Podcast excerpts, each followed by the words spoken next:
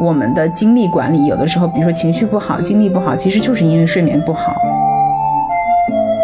我们为什么要相信自己一定能干什么呢？就我们为什么要对自己抱有那么大的期待和愿力呢？如果你真的想要去早起的话，是可以做到的。大家好，欢迎收听今天的十二散步。本期的主题呢，我们要聊聊睡眠这件人生大事儿。看起来好像很平常，但是每天都影响着我们的精力状态。那我自己也是过去的两三年，甚至更长的时间，受到呃失眠的严重困扰。所以呢，邀请我的好朋友一静来跟大家聊一下这个话题。一静呢是之前作为调香师的嘉宾，跟我们聊过了一期跟香味有关的话题啊。我们平时在交流中，他给了我很多关于睡眠和失眠改善的一些方案。特别值得强调的是，一静今天是双重身份，不仅是我们的嘉宾，还是我们的金主代表。本期节目我们非常有幸得到了主本的赞助，提供了有银河六律的睡眠礼包，价值是二百五十八元。本期的这个福利呢是非常丰厚的，如果大家用心。心参与在下面留言的话，我们会抽出七位走心评论来送出这个礼包啊！注意是在小宇宙下方留言。先请我们的。呃，嘉宾给大家来打个招呼吧。Hello，Hello，大家好，我是你们的老朋友一静。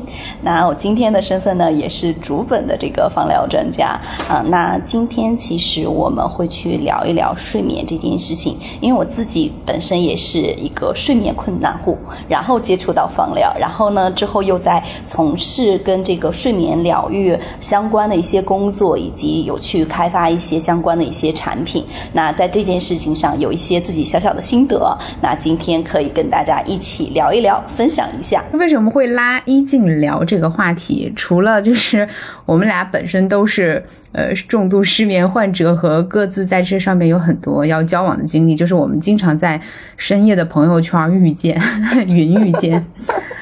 你是不是也经常失眠？是的，是的。那这个我是从。青春期的时候吧，然后就开始有这个神经衰弱的这个问题。到现在呢，其实我也不能说我是一个睡眠睡得非常好的人，但我开始逐渐有一些方法跟一些呃，逐渐有一些方法跟我的这个睡眠跟我的失眠去共处了。我先抛砖引玉说一下我的问题啊，因为我的很简单，嗯。我就是自己这两年都没咋睡好，呃，原因呢基本上有三个，呃，首先就是由时间线由近及远来说，最近的就是因为 阳了和和二阳，嗯，就是刚刚阳那两天呢是睡的很多不够的，但是慢慢恢复就转阴之后，就是陷入了很长时间的失眠，基本上，呃，躺下之后到第二天早上会醒三次。然后就求助了医生，给我开了一些呃助眠的药物。虽然说这些呃药物是有一定的副作用的啊，但是就是医生的建议就是说，比起你长期睡不着、整夜整夜睁眼的这个嗯副作用来说呢，就是可能呃不睡就是危害呃比起药物的副作用来说，就是长期睡不着的副作用更大。所以就是呃先去调整一下。那在之前就是因为嗯工作焦虑和这一些生活上的压力，手表显示我每个我大概有八个月的时间，每天的深睡眠时间只有三到四个小时。然后这个事儿就是我从开始的特别焦虑到后来放弃，到后来逐渐接受，嗯也就没有去管它了。嗯，然后在之前就是因为呃成为妈妈这件事儿。因为要去从怀孕的后期，呃，就身体各种各样的不舒服的症状，会让我经常半夜醒来。就比如说会压到哪根神经呢，手就特别麻。到小朋友出生，那就真的是一点完整的睡眠都没有了。嗯，我以前就会觉得有一个误区，就是孩子刚出生的时候有月嫂或者是有家人帮带，你是可以好好睡觉的。其实并不是的，哎，就是到了那个时间点，你知道吗？就如果你是个母乳妈妈，你要起来吸奶。对，这个对，就是很久没有去对提到这个话题的，就是从那个时候开始，就睡眠被割裂成了两小时、两小时、两小时，啊，然后没有想到的是，小朋友逐渐长大，开始睡他自己完整的睡眠的时候，我依然会在那个时间段醒来，就是会有一个嗯表现，就是比如说他日常醒来时间就是一点钟醒一次，然后三点半、四点钟醒一次，那即使我的十一点钟睡着了，我一点钟小朋友不醒了。我也会突然醒过来，就是你睡得很深的时候，突然被叫醒，身体不是很难受吗？然后为了避免这种被外界惊醒的这个难受，我身体自动先把我唤醒，是一种我感觉后来我发现啊，它是一种自我保护的这种机制，然后才慢慢去安抚它的。就是这三个原因导致我长期不能睡着啊。后来我就发现，这个不能睡觉对我的影响是越来越严重的，最大的影响，呃。可能就肯定就是精力上的影响嘛，你不能集中太长时间的注意力，那一定是会影响你的工作表现的。那包括呃，即使你这个时候在用咖啡呀，或者是其他的药物去辅助集中精力，那其实也是一个对你未来身体的透支。你可以在一定时间内维持这个状态，但之后一定会有其他的反噬。比如说情绪频繁失控啊，跟着这个月经周期，尤其是姨妈前几天，整个人的那个症状是非常非常不好的和暴走的。嗯，我后来也是因为这个去，呃，也有咨询过医生，吃过一些调理的药，最大的改善其实就是。呃，引入了运动啊，包括跑步、瑜伽啊，其他的这些健身，是慢慢的也开始好起来的。呃，我也由近到远来去回溯一下我的这个失眠吧。其实近期有一个国庆假期嘛，在国庆假期的八天的时间里，我至少有四天的时间都是凌晨两三点睡觉的。刚刚开始恢复工作的这。前三天哈，假期最后两天，我开始去调整我的睡眠，到晚上呃，可能可以在十二点前睡觉，然后呢，再到早上八点去起，呃，然后我会发现，哎，这个生物钟调节的这个过程还蛮有意思的，嗯，是今天我可以跟大家稍微去分享一下。然后呢，呃，第二个的话就是我的一个。惯性失眠是来自于什么呢？比如说，我在日常的生活中，大概会有一个月内有个呃五到七天的时间，可能都是会比较到凌晨两点以后。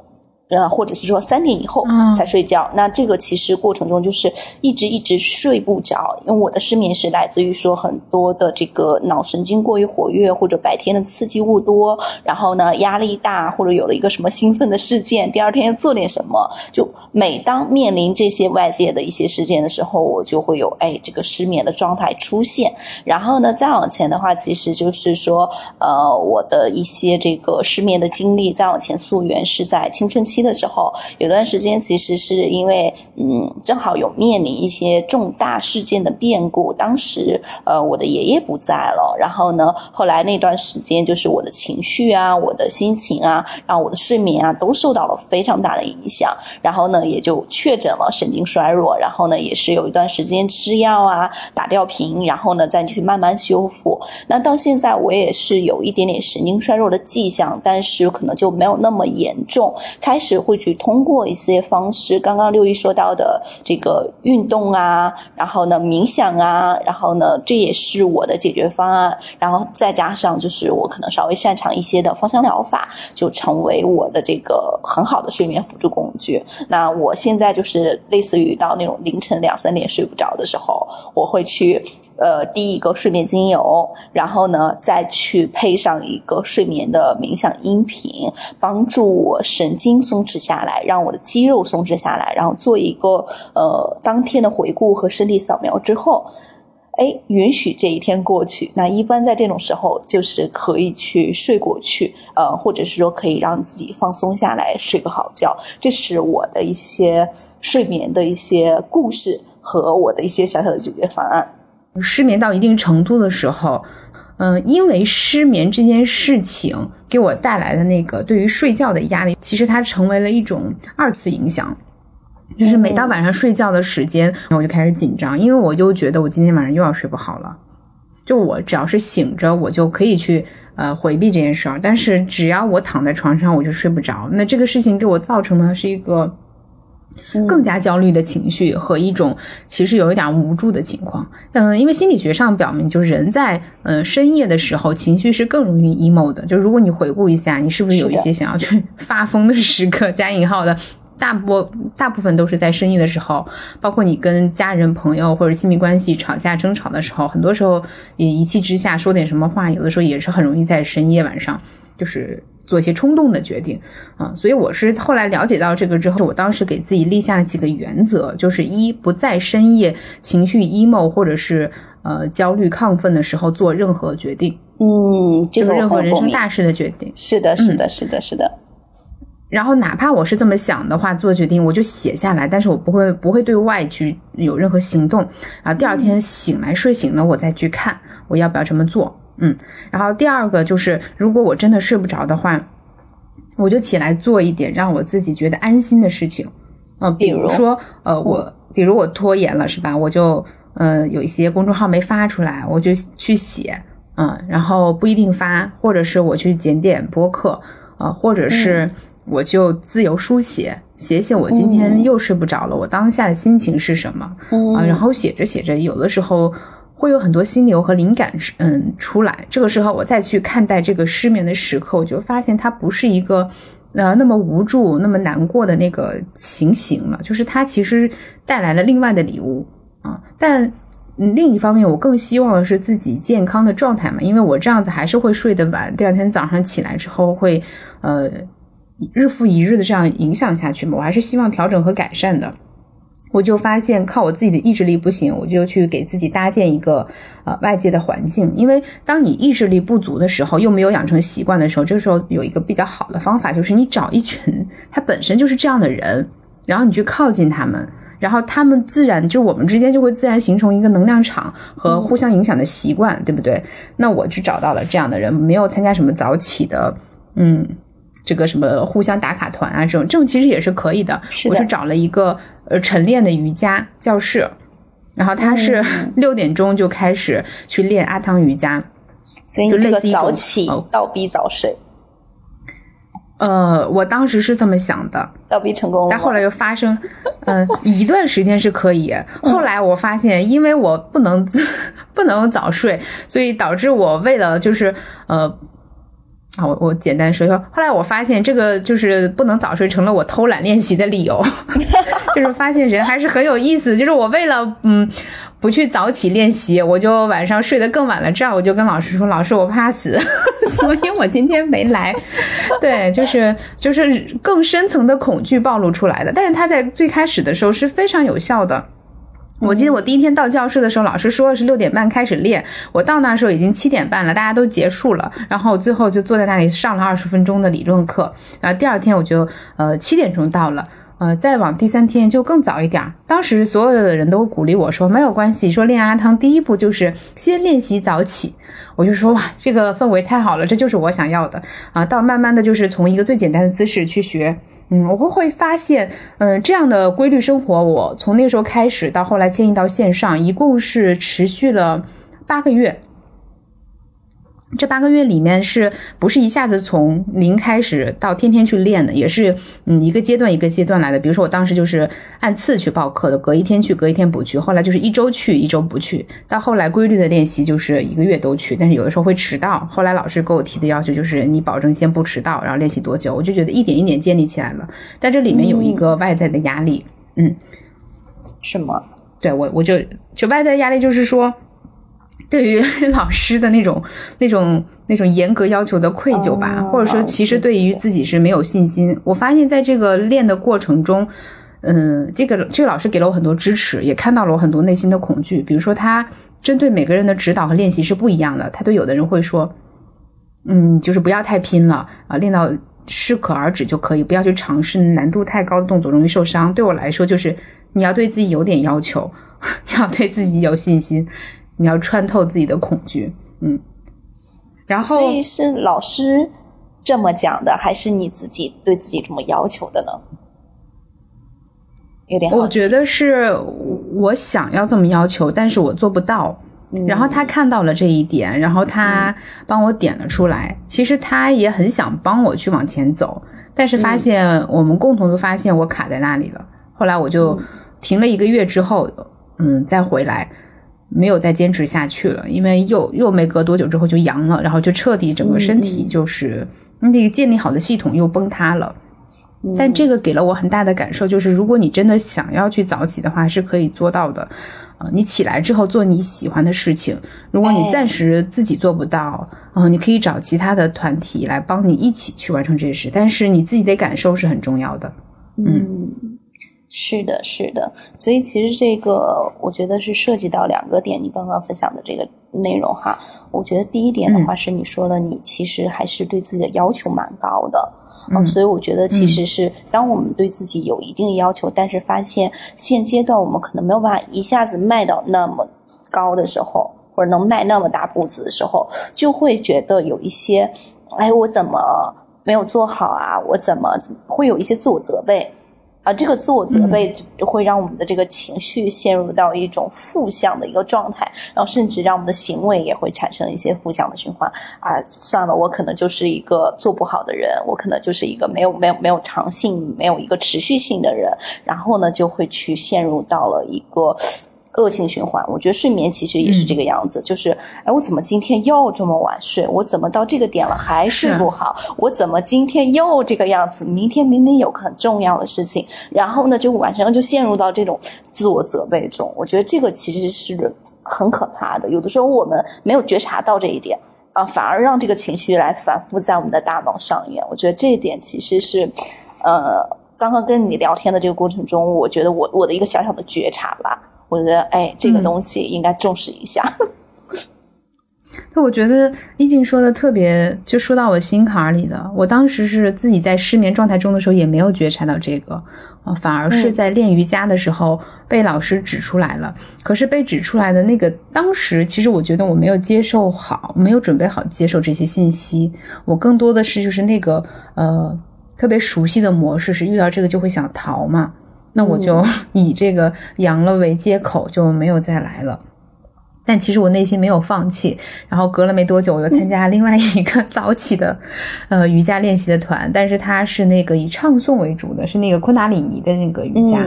嗯，呃，他就没有那么高强度的练习，但是他起得更早，他要五点五点四十五就开始。那你现在还在持续吗？呃，那个。是十一天的班，我一共就出席的大概六天还是七天？不错了，不错了，不错。大概率完成，因为我当时有段时间不是又失眠了嘛，每天四五点就醒了，所以我说我醒了我就不睡了，我就干脆起来等他。那个点儿倒是正好，可是没几天之后呢，就，呃，因为他太早了，所以如果有一天如果是我一点钟睡。我就不敢起来了，嗯，然后有一个很奇怪的现象，我就发现我早上练的昆达里尼瑜伽，我一天的精力特别好，好到我就是有点不可思议，我有担心，我就担心它是在透支，所以我会陷入到另外一层恐惧，就是，呃，它都有一个相似的点，就不论是睡不着、失眠，还是说早起练瑜伽练不动、身体累，或者是早起的然后精力太好都不行，我我发现这里面有一个相似的点，就是我不相信我自己能做到。就像我不相信自己能睡着，或者说我不相信自己身体会告诉我的信号，你需要什么时候睡觉，需要什么时候起一样的。哎，你提了一个点，就是我不相信，就是它有点妙，妙在哪儿呢？首先，你不信自己睡好，然后你的身体会，你身体和大脑会去印证你的预言。呃，当你的身体、大脑开始说：“哎，我没有睡。”然后你你的这个不相信又反而去加强了，他就会很很奇怪。然后再有一点的话，我觉得这个东西啊，就是我们为什么要相信自己一定能干什么的？就我们为什么要对自己抱有那么大的期待和愿呃愿力呢？就因为有的时候我们越相信自己怎么怎么样子。在一些可掌控的事情上的时候，我们会发现，哦，我相信自己可以做成，然后我可掌控，我做好了啊，那我很棒。但是我很相信这件事情，但我不可掌控，没有做好，那我我我不我不够棒了。其实我觉得那个点其实是在我们有没有掌控这件事情的能力和方法上。如果仅仅只在相信上，那就会很容易陷入到这种自证预言的这个循环。就我不相信，所以这样子，我相信啊，但是没有完成，哎，所以我又变成一个不好的一个呃状态，或者说我又去否定我自己。我觉得这个点，我觉得可以聊一聊，就是我们掌控的这些方法，这些东西，也许可以让我们的相信变得更强一点，或者变得更有掌控力一点。嗯。我刚才本来还想说这个觉察会不会太深了，然后聊的会不会太虚，然后一静就提了一个更深的点，嗯，其实就是我我就接着你的往下说，我觉得就是这样子的，就是不管你相信还是不相信，嗯。我觉得本质上就是我太把自己当回事儿了，就是我没有去读自己身体的信，你懂吧？懂懂懂，就是对，就是因为这样，所以你不管是相信还是不相信，你都会睡不着，都会去不敢做这件事儿，因为你相信的话呢，嗯，你太过相信的话，你就会更害怕犯错和出错。你不相信的话呢，你就根本不敢去做，因为你你知道你肯定做不好，就是你这个知道是打引号的嘛，你你做了就会做不好，那一旦做了就是失败的开始，那你不去做，你只要拖着，你就还可以，就反正不会比现在差，就是陷入到这种僵局里，对，是 由睡眠引起的灵魂拷问，是的，是的，是的，我觉得这个东西其实还是需要我们去。嗯，认清楚它是怎么样子发生的，然后以及我们如何降低它发生的概率，提升我们能够去，哎，对这个睡眠这件事情啊，这件小事或者这件人生大事的一个掌控感，小小的一个掌控感的提升，我觉得也是好的，而并不是一下子我就要今天晚上一定可以睡个好觉啊。当我们设定这种信念的时候，很容易就达不成就反而去陷入到了这种思维的一个怪圈里。对，我觉得这点还是，嗯，需要我们的大脑对我们的思维进行一下小小的扫描。对，那聊一聊提升你睡眠掌控感的一些事情吧。就是提升掌控感，我觉得里面有一个最大的误区，就是我觉得我可以掌控，其实我是，嗯，不能掌握、了解，是跟他相处，是是我跟我身体之间的一个平等的关系，而不是我高高在上的告诉他你要怎么做，我去给他建立一个规律。逼迫他适应，我觉得这是有个本质差别的。就包括我之前去掌控变成和平共处，或者是这样的。嗯嗯，就是如果他想失眠，我就对身体的，就是跟他对话，去说就哦，你你有失眠的需求，那你是对的，你是合理的，那是为什么？后来我才会发现，比如说，包括我一点钟醒来，我就回忆那些过往，是因为小朋友一点钟醒来，他会。找奶吃啊什么的，我会要起来回应他啊什么的。嗯，然后我总是被深夜惊醒，那人是很难受的。每次被醒过来时候，那个心跳砰砰砰，感觉心脏要跳出我的这个胸腔那种感觉。那我身体记住了，然后他受到了伤害和惊吓，他会防止你再次被惊吓，就把你自己先唤醒。后来就变成我比女儿先醒，她一有哼哼唧唧的声音，我就马上回应她。嗯，那我就。呃，这个时候对身体说，我说我就觉得你你太棒了嘛，我就非常感谢你，我觉得你好爱我，就是你做了这么多，然后我还责怪你是失眠，我突然会觉得哇，好心疼你，就是把自己的身体和自己就分开了，然后那个失眠的你就得到了安慰吗？嗯，我不能说马上就得到了安慰，当时我就觉得有很大的委屈，就被就是被被开了一脚，你知道吗？就是那天晚上我就开始爆哭。真的是爆哭，然后爆哭了之后，嗯，没隔多久我就哭累了，然后睡着了。然后第二次是发现身体里面储存了很多很多情绪，是啊，是因为我们家猫今年三月份的时候，二月底的时候突然去世，也是在凌晨的时候，嗯，然后很长一段时间我想到它，我就是晚上，嗯，到了同样的时间点，我就会想到它。因为它每天晚上跟我一起睡，就是我女儿睡着了之后，她就悄悄的从那个衣柜里面跑出来，因为她平时躲在那儿就嗯躲着小朋友，然后又要黏着我，就隔着衣柜，我们俩就像打暗号一样的，就小朋友一睡着没有声音了，她就呼呼呼呼，我就会叫叫她，我说我觉得咪咪出来吧，我说小黑出来吧，然后说妹妹睡着了，他就把门一扒，自己推开，往我那个枕头上一坐，靠着我开始呼呼呼呼，我听他的声音我就能睡着，所以呃。很长很长一段时间，有五六十天啊，真的有。然后我还写了好多小红书，就实验小作文写给我们家猫咪的，嗯，就是每天哭，就真的是这样。后来我发现，嗯，这不是一个伤心的事情，就这是，嗯，让我缓一下，缓一下。嗯，好，这是一个他送给我的礼物。嗯，你觉得是一份什么样的礼物？我感觉好像，嗯，我大概有十多年吧，嗯，还是五六年的，没有因为一个特别伤心的事情可以一直这么去大哭了。嗯，就是我是不允许我哭的，导致我的身体里其实藏了很多很多。对，那我不记得什么样的事情了，但身体是有记忆的，那些情绪会在身体里缩起来的。包括我去练瑜伽的时候，老师说，嗯，你的条件身体是没有问题的，你身体很好，只是你不知道，嗯。然后其实他是因为他用了防备的力量和姿态，所以我包括我现在会有这个体态都是这样的原因。老师说你练阿汤也没有问题，你比你想的更强大。但是他不是说这么鸡汤，他说的很朴实的话。我当时就觉得你是在 push 我，我后来发现不是，只不过他用他用的位置是全都是防御的姿态，嗯嗯。然后这个事情让我连着哭了这么久之后，嗯，到慢慢的去接受了这件事情，包括现在又重新养了新的猫咪，我会觉得，嗯，我依然很想它，但是，我我觉得它给我带来了更多更多的觉察跟发现。还有一个分享的点就是，我现在不是在练钢管舞嘛？国庆十一的时候，对对，我钢管舞太有意思了。就这个节目我都录了两期，就是所有的女孩子都要去馆上飞一下试一下。你不管你练不练啊，就是安利一下哈。好，拉回来。然后，呃，钢管舞十一集训的时候，老师教我们一个固定管的动作，就是倒立。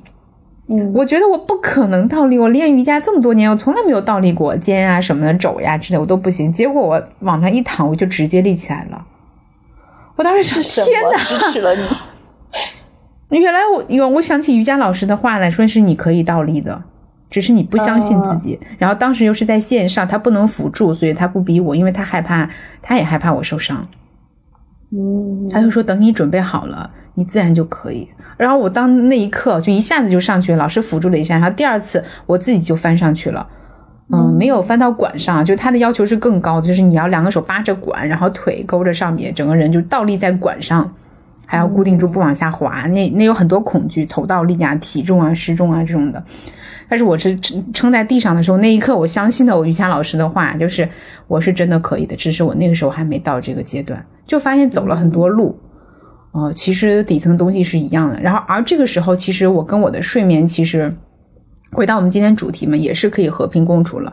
我到现在依旧是偶尔会失眠，嗯，但是我发现了它的规律，就不是说我给他一个呃节奏，让他每天必须几点睡几点起。我找到了它本身的规律，我去遵循它，然后按照它的规律来。这里面有两个两个最重要的点，一个是真正的了解到底睡眠是什么。我这个时候我就特别要推荐一本书，就是呃我们为什么要睡觉啊？然后这本书的话，在微信读书上有，去年就很多。好像是去年刚刚上的吧，就很多那个推荐他的文章，我就去看了，呃，给了我很大的这个呃改善和反常识的建议。其中有一个最重要就是我们的精力管理，有的时候比如说情绪不好、精力不好，其实就是因为睡眠不好。是的，是的。然后我我爸经常跟我说这事儿，你不要熬夜，你好好睡觉，你身体就好了。我就觉得你烦死了，你又来了。但其实 我爸说的是对的，就是你只有睡好了才能。嗯，有这些其他的东西，这个睡眠是根基。我当时是没有意识到的。啊，这本书让我从一个客观的角度去重新看这件事儿，就是把睡眠调好，其他的东西慢慢会解决起来，而不是纯靠意志力去逼自己、剥削自己。第二个就是，如果你不想看这本书，你就一定要去推荐一下纵横四海的播客，就是他有一期专门讲这本书的，就是我们为什么要睡觉，嗯，和一期讲精力管理的，嗯，里面有一个反常识的点就是。我觉得他讲的很清楚，就是我们大家，呃，我之前有一个误区，就觉得睡眠一定要躺下去就睡，早上起来什么都不记得，没有梦才是好的睡觉。但里面讲的一个点就是，即使是你有梦境，也是好事儿，也是你需要的，因为你可能一些修复疲惫的那种睡眠是深睡眠，但同时浅睡眠的这个状态是帮你消化和巩固你白天的知识啊，或者是信息，或者甚至是你一些没有处理好的情绪。包括我今天早上跟你说，我做了一个梦。我在梦里在打某个人，我觉得可能是一个我对他日常愤怒的积累，但是我无处发泄，然后在梦里面去做了一下这个情绪的处理，所以我觉得就是对他有了更科学和全面的认知，就什么样才是睡得好啊？那我就不再因为做梦这件事儿来去批判自己没睡好了啊，所以从认知上改变了，从行为上改变了，从情绪上接受了它，包括不再因为就失眠这事儿去责备自己，其实达成了一个很深的和解。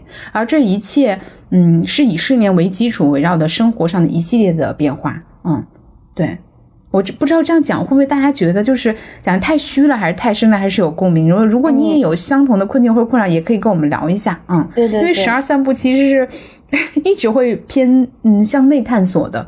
对。是的，刚刚六一聊到是说，首先从认知上了解睡眠这件事情、失眠这件事情，然后从行为上有一些改善，然后呢，在这个反复哎行为改善、认知提升的过程中，然后逐渐去接受与自己和平共处，呃，不再责备自己。我觉得它其实很符合哦，很符合我去学习的一个呃叫做 ACT 接纳承诺疗法。它是基于认知行为疗法下面以正念为基础的这样子的一个呃，帮助我们能够接纳自己，然后呢觉察自己，然后跟自己的目标，呃，你知道是说我想要达到一个什么样的目标，但我现在就是这个样子，那我接纳此时此刻的我，我也接纳我的目标在哪里。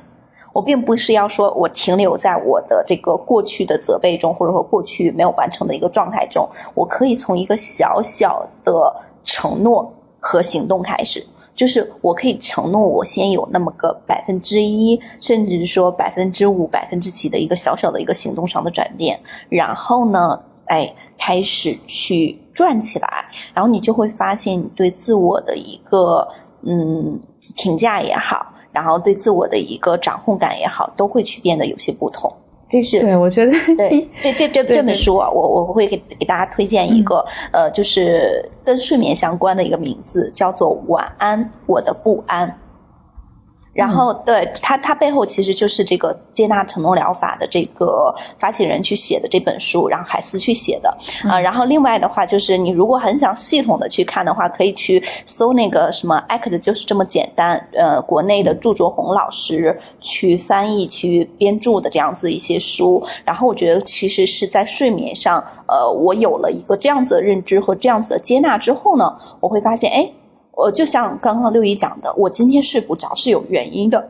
比如说，呃，刚刚跟大家去讲，就是国庆期间我这个假期的这个失眠的状态。你比如说，我有一天跟我的一个。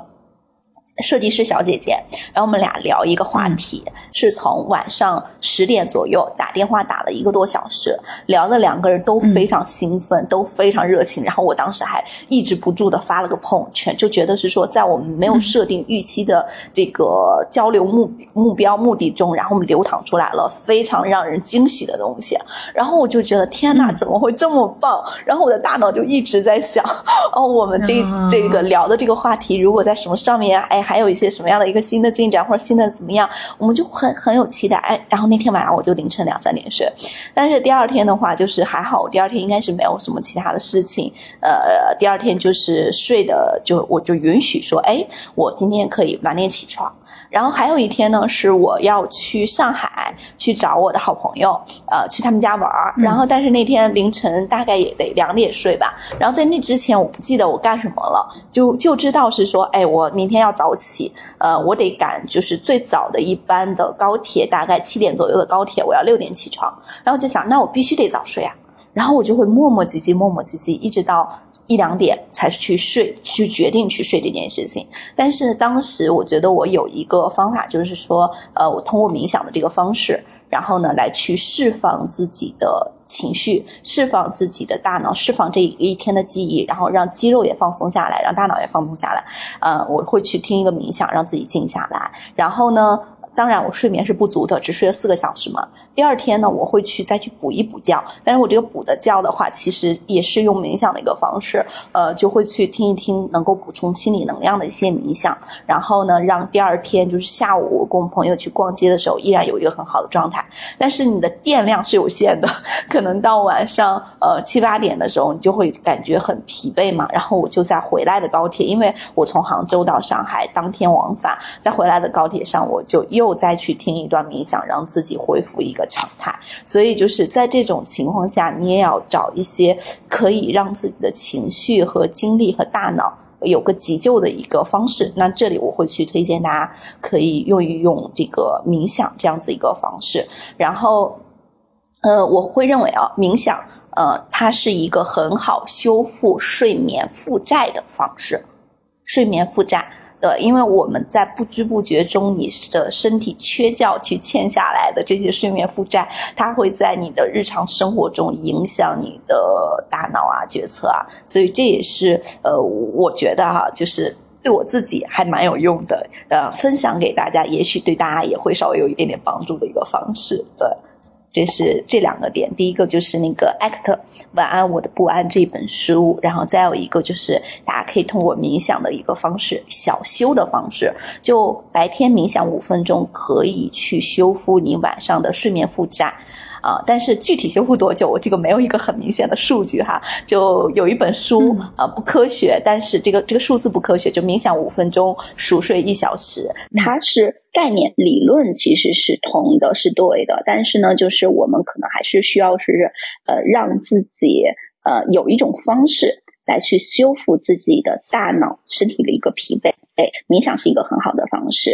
然后在此之上，我我会去加一些精油，然后来去配合着，让我的情绪、让我的这个脑神经更好的放松下来，然后让我不可能更好的继续进入到一个修复的这个状态。所以这是我的一些方法分享给大家。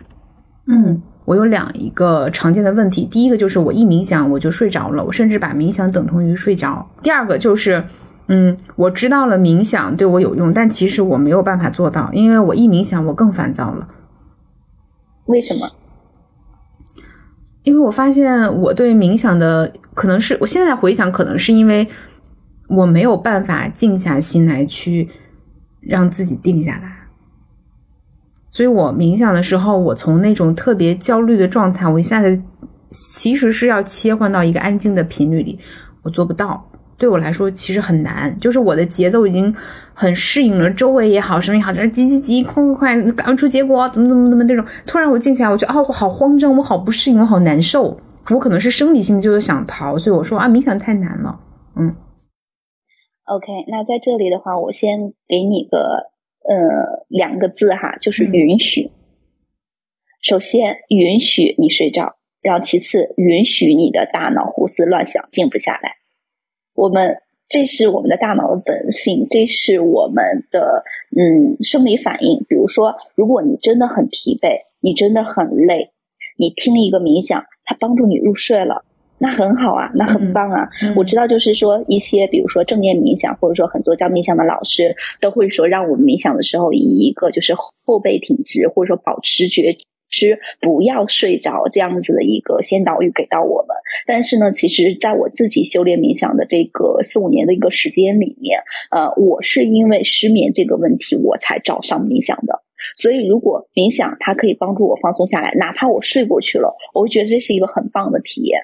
所以，我会把它去呃定义成我可以听着冥想去睡觉这件事情。首先，我是把它作为一个允许的一个通行证，或者甚至它就是我冥想就是为了让我今天晚上睡个好觉，听着听着能睡着，那是最好不过的。这是其一，其二的时候就是冥想的时候，我也会胡思乱想，哎，想哎今天发生的什么事情啊？刚刚谁跟我说的什么样的话？他是不是有一些嗯其他的一些想法？就是我的大脑也会在去呃游离在冥想之外，但是当我们觉察到游离的时候，哎，那你就是多了一份觉察。这个时候，你可以试着再回到呼吸上，再回到身体上，再回到是说对你当下的这个觉知。嗯，其实你允许它出去，允许它回来，那你允许它漫游，允许它时而散步。其实我觉得，我觉得其实这这这是一个嗯大脑的一个本性。当我们对这个事情有更多的允许的时候，你就有了那个所谓的更多的接纳。那你对自己也会有更多的允许和接纳。对睡不好这件事情，睡不着这件事情，也会有这样子的允许和接纳。你比如说，有的时候就是听冥想是我很好入睡的一个方式。但我听一次不行，没有睡着，然后我大脑还在胡思乱想，好，那我允许自己这会儿胡思乱想了，然后可以再试着再再听一次。那一般第二次的时候，我的这个大脑会再平静下来。这是一个我个人的一些体悟和感悟。好的，哎，然后我这儿的话，我其实也想再回应一下，其实就是冥想它不是一个，嗯，只有一一个标准答案的方式。我们坐下来冥想，并不是要比谁做的最好一百分，而是冥想可能每个人都有不同的方式，你照你自己的呃习惯就好，然后看自己给你什么反馈，跟自己内在对话，对吧？嗯，你就是做成一边唱歌一边冥想也可以。嗯，这个我后来我在想接第二个，就是刚才提到说冥想对我来说特别难，那应该呃怎么办？我跟你聊着聊着，我想到了我后来是怎么解决的。我在练那个重复的规律的瑜伽，就是阿汤的时候，我发现我在简单的重复，不需要消耗太多脑力的动作的这个过程中，我开始了更多的觉察跟呼吸。我在做一些，比如说我妈教我的一些，就是站桩的，就包括太极那起势落势的那个简单的这个呼吸动作的时候，我找到了自己冥想的那个感觉，那个感觉可能就是我一下子神回到了自己的内心。是是这样子的感受，然后好像有一种宁静。还有就是我在去敲颂钵的时候，尤其是我自己会偏好那种低频的声音，就大一点的钵，那种物理震动，嘣敲上去的时候，给我整个人的感受就是哦，一点一点的回来。就是晚上睡觉前，我把自己向这个频率去靠近。嗯，那对，所以是不是就是脑波啊？所以是是不是就是我如果没有能力马上从我的很高频的脑波降到低频或者说合适频率的时候，我也借助一些外界的东西让它去影响我，我们互相去影响共振，然后进入到这个频率里面。包括你刚才提到的这个冥想音频也是一种介质，对吧？嗯。是的，是的，是的，是的，呃，因为你刚刚就是我们聊了这个脑波，我再用三五分钟时间，就是简单说一下。呃，脑波的话，我们其实，嗯，晚上如果要入睡，其实是你的阿尔法脑波需要去进行增加，也就是说你的慢波啊，然后呢，你的快波，也就是贝塔脑波需要去减少的。那可以帮助我们的慢波增加的方式，一个是你刚刚说到的这个低频的这个送波这样的声音。缓慢的动作，缓慢的语言，比较暗沉的一些灯光，然后呢，比较这个舒缓的一些香气，都是可以帮帮助我们的脑波去进行增加的。然后我们的贝塔波就是我们的活跃的那个快波嘛，在你的。呃，阿尔法波就是慢波增加的时候，贝塔波会相应的去减少。因为其实当我们去做这个睡眠精油的时候，我们很大的一个评判的点就是这个东西它对于睡眠到底有没有效。我们要去做的测验就是做了人体脑波的测验，就是我们当时就进行这个闻香测试嘛。我们做的这个复方的这个配方，然后呢跟空白组。去进行一个三分钟的闻香，那评判最终的结果的话，就国际上的标准是阿尔法脑波需要增加百分之二以上，贝塔脑波减少百分之二以上，这才是说对于睡眠有明显改善的一个效果。那我们当时其实是做这个测试的话，像那个阿尔法脑波，它的下降是下降到了二点六这个样子。啊，不是，呃，贝塔脑波是这个下下降了二点六这个样子，然后阿尔法脑波其实也是有上升在百分之二以上啊，所以就是这一部分是一个很重要的一个测验。当然哈，就是我们在日常生活中没有办法说拿一个脑波测试仪去测自己的脑波是怎么样的，还有两个方式。我知道六一你不是有戴这个睡眠手表吗？嗯啊，然后一个是看心率，另外一个是看你的呼吸频次，你的呼吸频次越慢。你的呼吸越深越长，你的脑波其实也就会越容易安静下来。所以，就是这也是我们睡前可以去有意识的去调调整及脑波的一个方式，帮助自己静下来。对。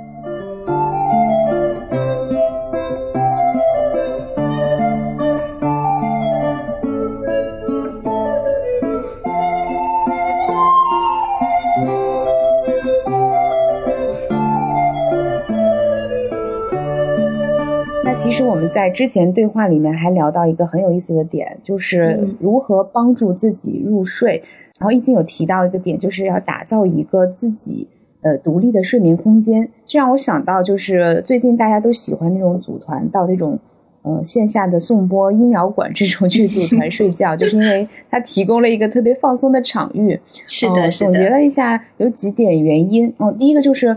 在这段时间里，其实你提前预留给了自己，就这段时间我是要休息、安静听音疗或者放松的，就是没有别的要求，对吧？起码这两个小时是确认的。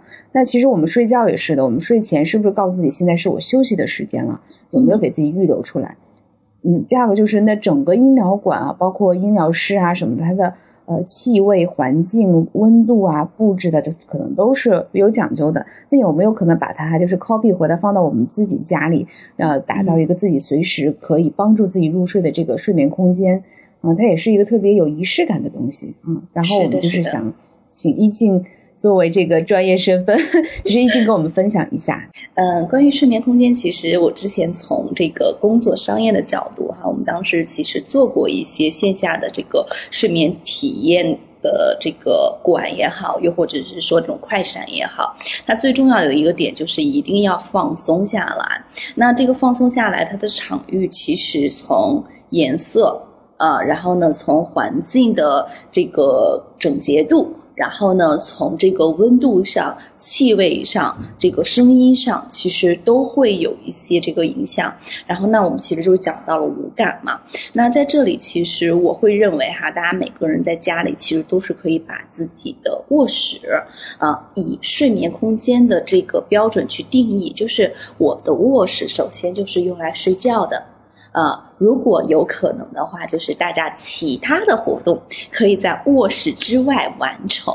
啊，我觉得这个是一个呃比较重要的一个点，就是我们给这个空间先去做一个定义。然后其次的话，它既然是睡眠空间呢，怎么样的一个环境是有助于睡眠呢？就是颜色是柔和一些的，不要太明亮啊。当然可以干净的这个白墙，也可以蓝色的，然后又或者你喜欢的这种低饱和度的颜色都是没有问题的。然后再有一个是很重要的是床品，床品的颜色和质感也是非常重要的，也是比较建议大家去选用这种低饱和度的颜色，它可以让我们的脑神经静下来，放松下来。然后呢，还有就是说，呃，我们在做床品的时候，就是床品上的布置的时候，我建议大家哦，就可以有一个自己的小小的入睡的，呃，陪睡玩偶，或者是说你跟家人一起睡的话，你要有一个。嗯，呃，你入睡的一个方式或者仪式，你怎么样子靠着什么样的一个方向，然后呢，脸颊或者说手会去触碰到什么样子的一些，无论是枕头啊、被子呀这样子的一些物品，会让你安心，或者是说你的另一半也都 OK，就是你要把那个让你安心的点找到。你比如说，我前些年就有一个猴子玩偶，那个猴子玩偶是当时 追星的时候，就是陈伟霆的什么限量版玩偶。对，就是当时好多年了，然后那个玩偶上，我自己会去滴一些精油，我会滴在那个玩偶的鼻子上，然后它的味道就会让我很放心、很熟悉，然后我就会抱着这个玩偶入睡。那后来就是来回搬家，然后呢就导致说，哎，这个玩偶已经现在不在我身边了，但是呢，我还是会有一个枕头来去呃取代这个玩偶的角色，就我晚上睡的时候会抱这个枕头睡，但是这个枕头上一定有我熟悉的气味。对，就是你在这个床上躺，这个空间上有一个让你怎么样子安心的戒指物品，其实也是可以去考虑的。我不知道刘毅你有没有哈，就是会习惯性的去接触一个什么东西？有，就是以前就是我们家那个猫，然后我们十多年形成了默契，就是它会以不打扰我的方式，呃，陪在我身边。还有就是小朋友，我喜欢捏他的小脚脚、小屁屁。对你这个就很有温度了，OK，啊，那这这是我刚刚去说到的，就是你床品上的一个布置，然后还有一个点呢，就是呃，刚刚我们说了，把卧室去定为这样子一个睡眠空间，那有些人可能是说还是需要在卧室里面去完成一些其他的事项的，那我们如有必要，就如无必要，尽量就是在就是没有决定要睡觉的时候上床，就是我决定睡觉了，我再上床。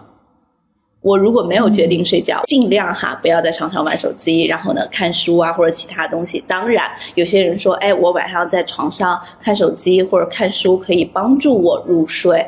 嗯，这其实是一个怎么说呢？我们还是需要考虑到个人习惯的一个问题。呃，首先手机是尽量就是睡前半个小时减少蓝光对眼睛的刺激，这是肯定是比较安全的。那如果可以的话，你可以听个播客。把手机放在旁边听个播客，对对对，你不需要让你的眼睛去呃想呃去看一些东西去。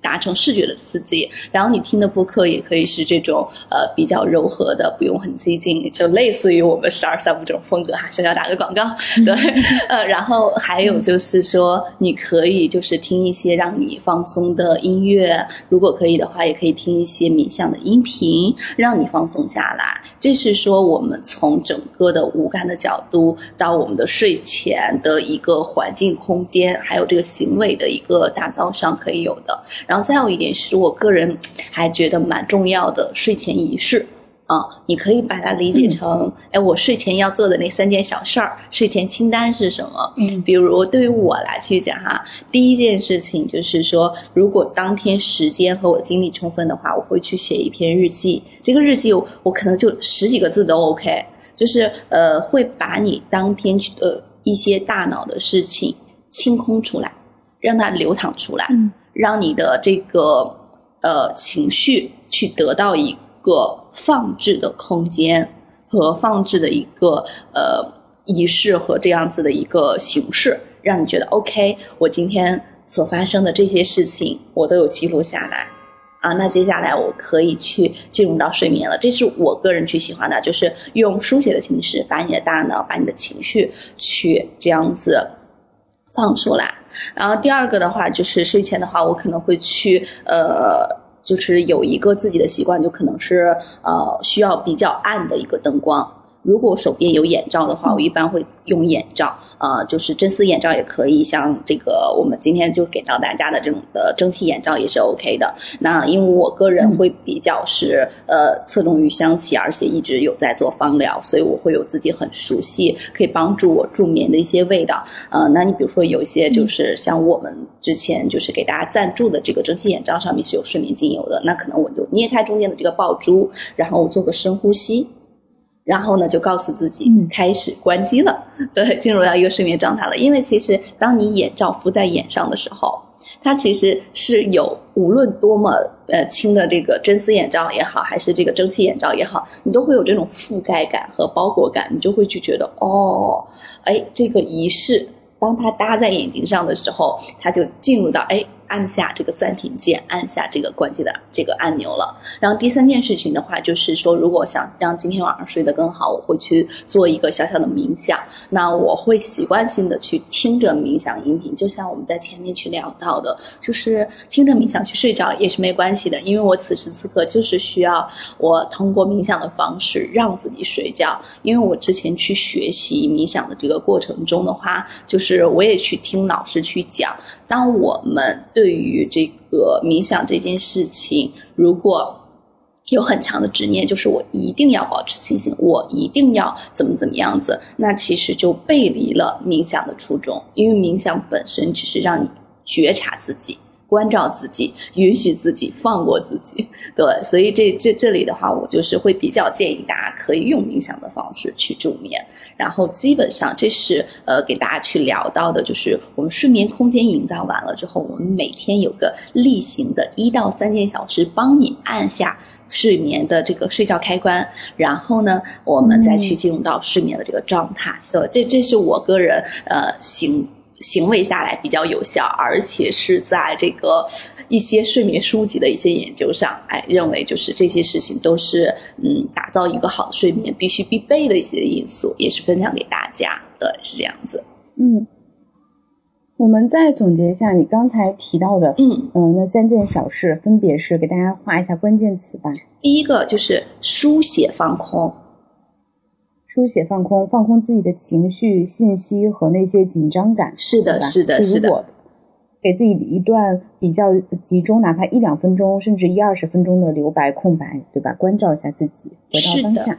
是的，是的。嗯，第二个呢？第二个的话，其实是我的一个就是呃睡眠开关的仪式，就是我是用眼罩来遮光，然后来去遮上自己的眼睛。对，这个其实从触感上，然后呢，从你的这个仪式感上，它其实都是告诉你，哎，我眼睛要闭上了，呃，我要睡觉了。是一个触发，对，它是一个触发器。我们也可以选一个自己喜欢的颜色的灯光，到了晚上，比如说就把这个小灯一开，就知道我要进入睡眠模式了。啊，呃，然后把大灯关掉这样子的。嗯，第二个，嗯第三个呢？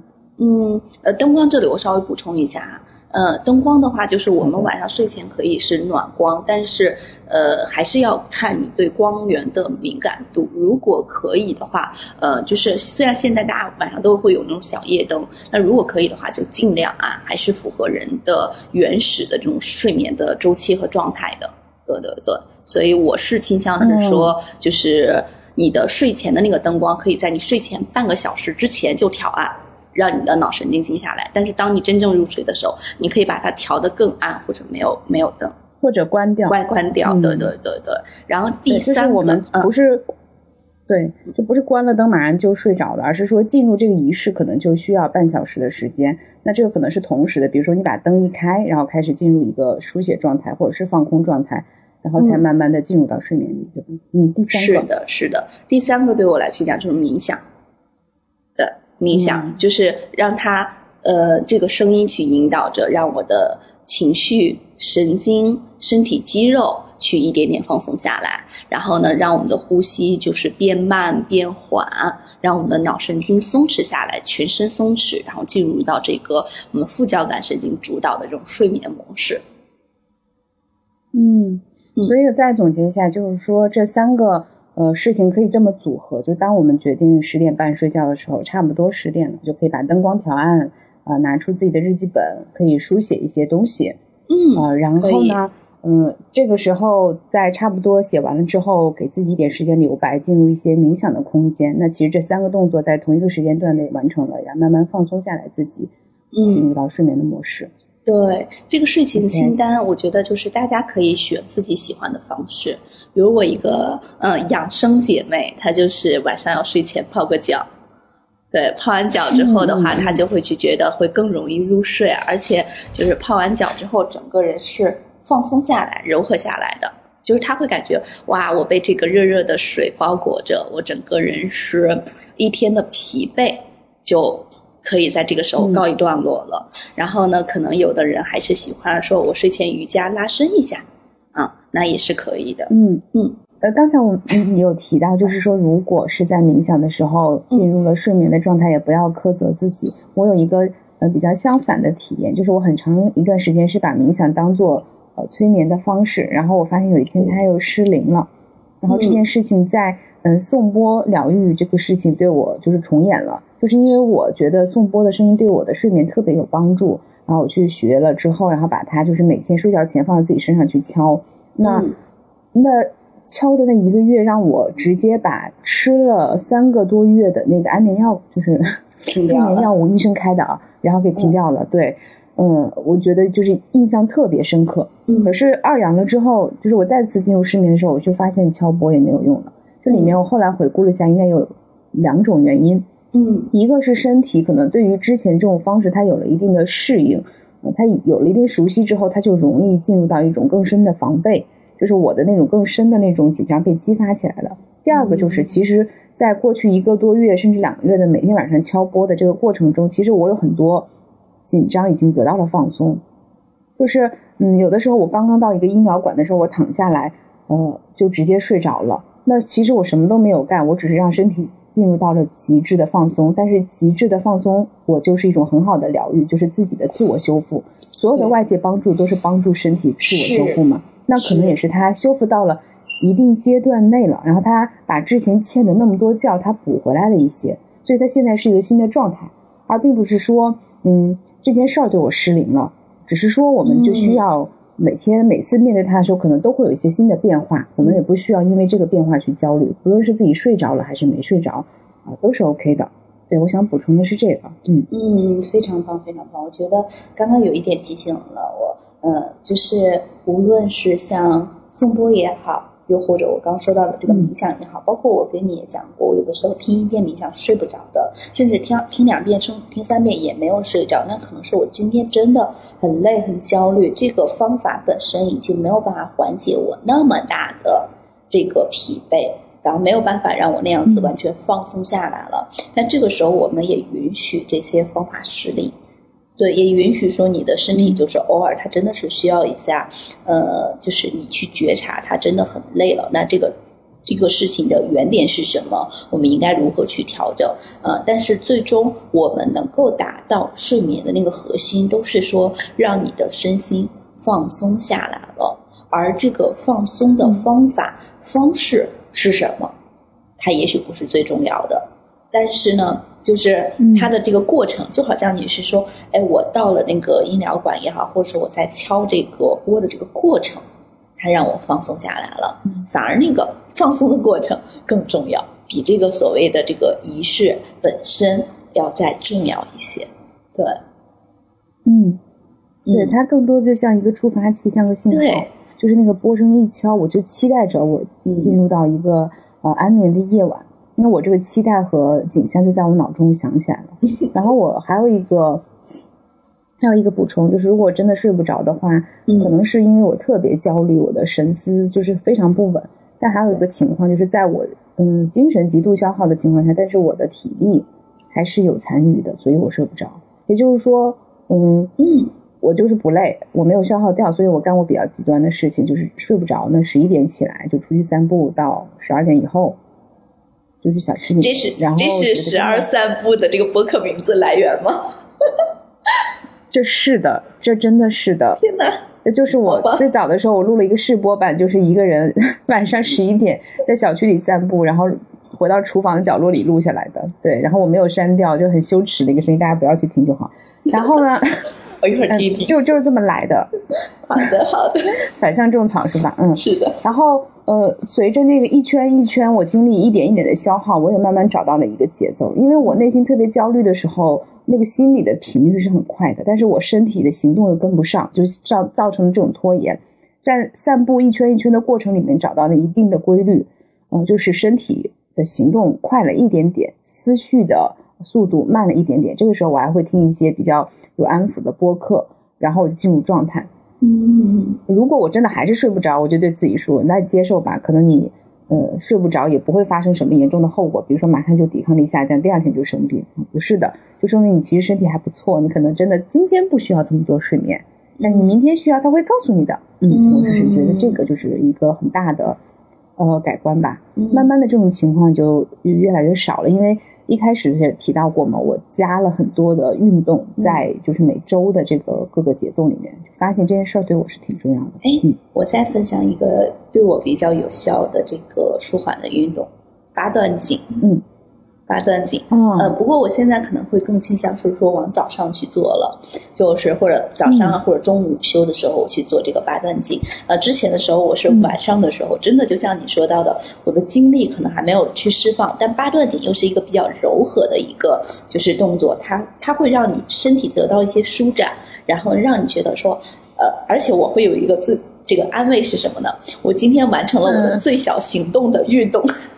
因为这个短版本的八段锦，它其实只有五到八分钟这样子，你就跟一遍嘛，五分钟左右。呃，然后呢，就是跟的是哪个版本啊？我是跟的那个弥罗的他的一个呃视频版在微信上。然后当我去呃完成就是运动这件事情的时候，就它本身是一个很舒缓的事情，但我给它跟运动关联一下，我今天的成就感加一。就我今天好棒哦！我今天完成了一个小小的运动，因为我是那种可能运动起来就是比较容易放弃的人。但是如果告诉我你只需要五分钟，哎，我就想啊，那那我那我就睡前我这个稍微动一下自己，然后呢放松一下，然后呢就可以去睡。这个是在去年的时候，我认为都还蛮有效的。那现在的话，就把它移到白天，呃。我也不要求自己每天要去这个做，就是当我身体需要的时候，当我觉得是说 OK 的时候，我就可以去做它，因为它只需要五分钟左右。所以这是我觉得，就是运动这件事情本身是可以让我们身体消耗一些精力，消耗一些这个呃我们身体的一些动能，让我们静下来的。然后呢，再有就是说成就感，成就世界。你今天到底做了点啥？如果我觉得今天一天无所事事，这一天就过去了，我觉得我今天是个废柴。那我就会陷入到自我责备中。但是如果我今天棒棒的，哎，今天好棒哦！我跟朋友可能聊天聊了一些事情比较棒，然后呢，可能我又做了一个小小的运动，哎，甚至说我吃到一个哎还蛮不错的好吃的。就是你回顾今天的一天，它有可以让你去感恩的或感恩也好，或者小确幸也好，那三件让你比较印象深刻的事情，你就会觉得我今天这一天没有白过，今天这一天值了，可以放下了。对，嗯，我已经感受到你这种情绪的那种程度了，大家可以试一下，就是找你自己舒服的方式。嗯，是的。那我们也把这些资料放到下面。对，嗯。那其实今天我们也确实聊了不少了，从这个为什么会失眠，为什么失眠会对我们有这么不好的影响，以及呃，以及我们怎么样通过一些微小的变动。啊，就可以改善和改变我们的睡眠方式，呃，也给了大家一些分享。嗯，那最后的话，其实一静还有一个礼物要送给大家，对吧？是的，就是一个关于睡前的一个冥想。是的，是的。呃，我刚刚跟大家去分享了一下，就回顾一天的这一些事情，其实是我日常会做的这个睡前冥想中非常重要的一部分，就是我们回顾我们的一天。然后呢，呃，我今天可能会用十分钟左右的一个时间，给大家做一个标准版。的睡前冥想，你可以听着这个冥想去入睡。呃，如果你现在没有做好入睡的动作或者洗漱完毕的话，你也可以暂停，一会儿再听也都可以。当然，如果说哎，我现在就不是睡眠时间，我就没打算说这会儿去睡觉，那你也可以说试着听它去放松一下。啊，这个冥想就比较建议是在晚上睡前的时候去陪伴入眠，或者说去睡前去听会比较好。嗯，因为我们这个音频最后送给大家的是纯享版的睡前音频，呃，所以现在我们就提前，呃，先把咱们那个福利最后再说一遍。那这次给大家去提供的是来自于主本，价值二百八十五元。的这个银河六绿睡眠礼包，它包含了三盒蒸汽眼罩，这个蒸汽眼罩上面是加了专利的睡眠精油的。这个银河六绿精油呢，它其实是用了一些典型的助眠精油。那我们去说到的六绿里面，其实会有到薰衣草、檀香，还有这个茉莉，以及红菊、乳香、当归。这六种的一个植物的一个核心复配，然后可以帮助我们去进行一个舒缓。那我们赠送的这个精油呢，就是纯的这个纯精油，你也可以一滴滴在枕边，或者滴在纸巾放在枕头下面，帮助你入睡。这给大家简单介绍一下哈。那我们也是希望由主本给大家带来的这个睡眠礼包，帮助大家卸下纷扰，主本就好。然后我们一起呢睡个好觉。嗯，那也谢谢易静。嗯，在跟易静聊的时候，我以为就是大家准备个一盒的这个做奖品就好了，他结果直接给大家准备了三盒眼罩啊！我当时就觉得哇，我也想要，为什么这么大方？主要呢是考虑到就是二十一天也是一个习惯周期的建立，那我们也是希望是说能够有一个这样子的一个周期，让大家去有意识的去觉察自我，跟你的睡眠好好共处，好好相处，因为毕竟睡眠是相。伴我们一生占据我们一生三分之一的这样子的时间的，所以不论我们在什么阶段觉察到睡眠对我们人生的重要性和意义，我们都可以从此时此刻开始睡个好觉。然后，嗯，就是如果大家等不及的话，想要直接去下单也是可以的。然后就是在下面有购买链接啊，我们就进入到我们今天最后送给大家的礼物吧，就我们的冥想环节。好的，好的。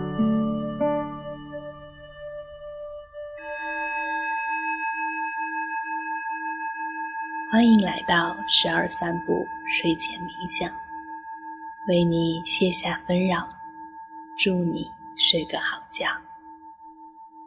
在此次的冥想中，我们想邀请你一起作为一个旁观者，观察身体、情绪、思绪，允许大脑时而散步。同时，我们允许一切的发生，无论是身体的感受、呼吸、进入梦乡，又或者暂时性还不想入眠，都可以允许并接纳这些的存在。现在，请你在床上舒服的躺好。你可以选择盖上被子或毯子，让身体保持在安全与舒适的状态。把双脚自然的分开，双手放在身体两侧，然后轻轻的闭上眼睛。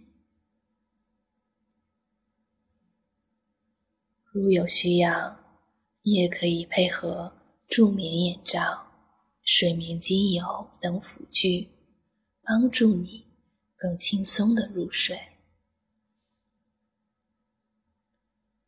首先，我们来做几次深呼吸，让身心松弛下来，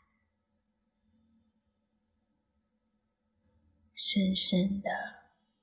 吸气，缓缓的呼气，吸气，呼气，吸气，呼气。你感到。自己越来越放松，越来越放松。你身体的每一块肌肉、每一根骨头，都随着呼吸慢慢的放松下来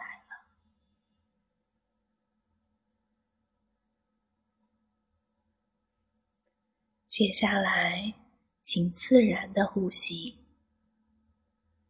你只需要留意着自己正在呼吸着，不需要刻意改变呼吸的节奏和方式，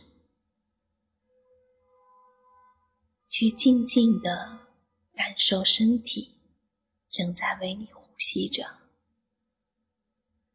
去体会每一次的呼吸。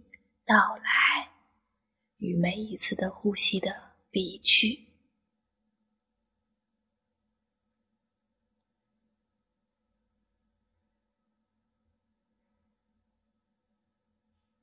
好，按照你自己的节奏呼吸着。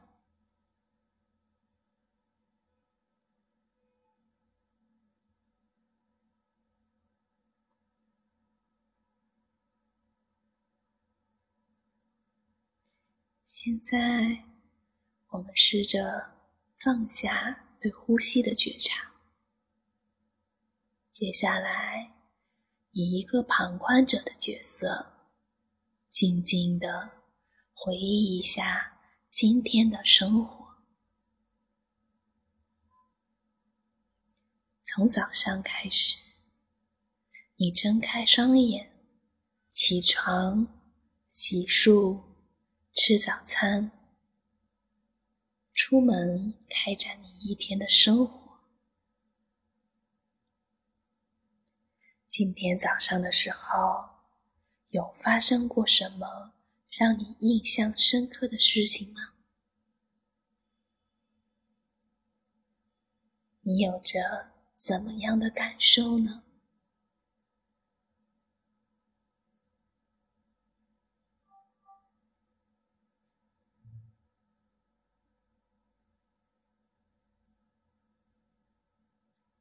好，我们将时间带到中午，在吃午餐、午休的时候，是怎么样的状态呢？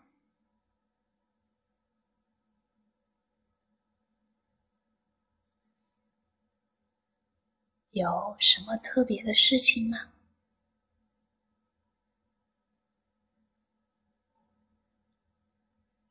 你当下的情绪与感受又是怎么样的呢？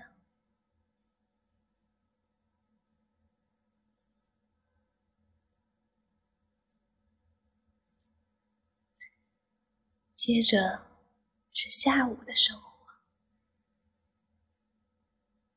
下午的时候，你的状态是怎么样的？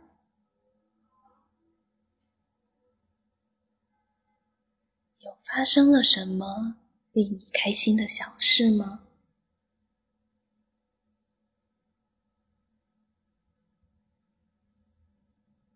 试着去回想一下下午的时光。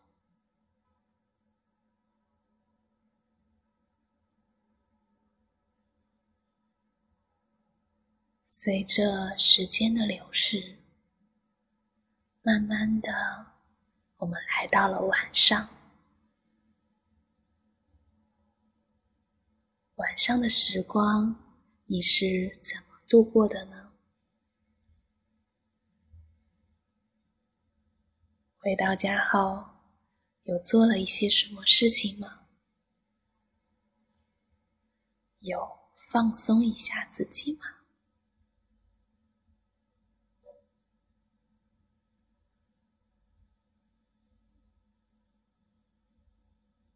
今天对你来说，可能是特别的一天，也可能是平凡的一天。无论它是特别的，还是平凡的，此刻，请在内心里感恩自己，平安健康的度过了这一天。现在，我们慢慢的放下白天的忙碌，安心的投入到。晚上的放松时刻吧。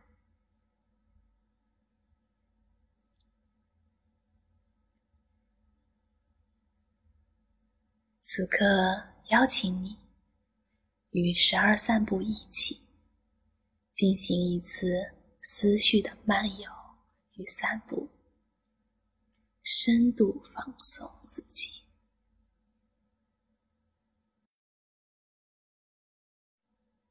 很好。现在，慢慢的想象自己正站在一段阶梯的最上方，阶梯下是一条安静的河，你正准备往下走。这段阶梯一共有十层，我将会引导你。一层一层的往下走，每往下走一层阶梯，你就会进入到更深的放松的状态。你的身体会更加的舒服，你的内心也会更加的宁静。当你走到了河边时，你的身体会变得。史无前例的放松，你的内心也会找到久违的宁静。准备好了吗？我们现在开始散步。现在邀请你站在阶梯的上方，开始向下一步。一步的走。首先，这是第十层阶梯。走到这里，可以待一会儿。你感受身心开始放松下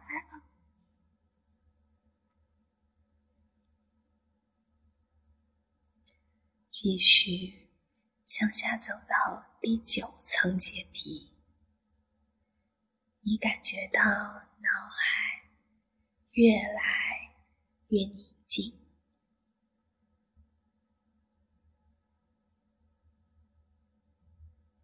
好，继续往下走。我们来到了第八层阶梯，你很喜欢这种越来越放松的感受。继续我们走到了第七层阶梯。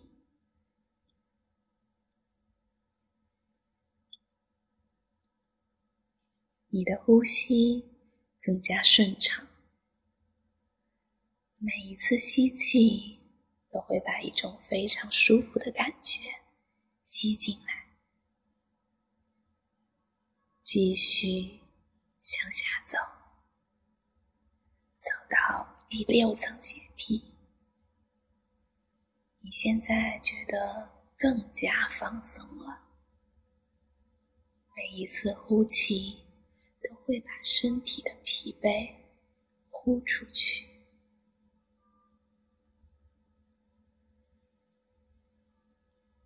继续往下走到第五层阶梯。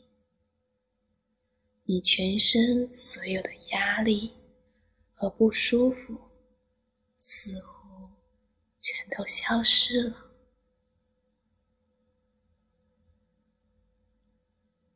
继续往下走，我们来到了第四级阶梯。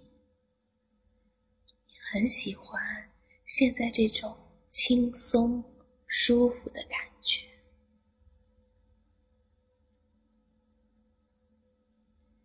继续往下走，走到第三层阶梯，你越来越接近安静的小河了。你的内心充满了安全与宁静。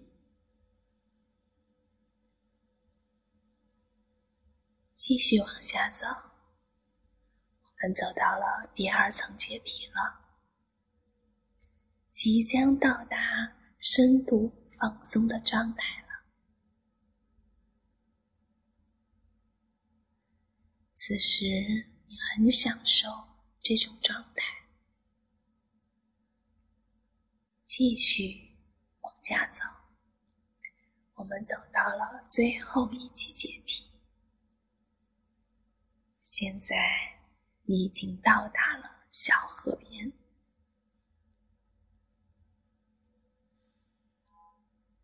仔细的享受着这一刻，完完全全的、彻彻底底的放松下来吧。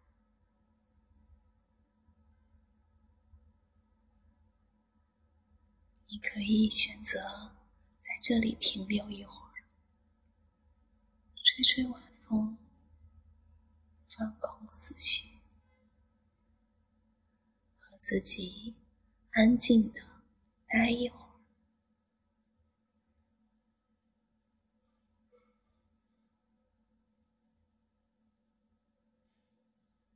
如果你感受到有些困倦，现在可以睡过去了，可以去在此时此刻结束今天的练习。晚安，祝你有个好。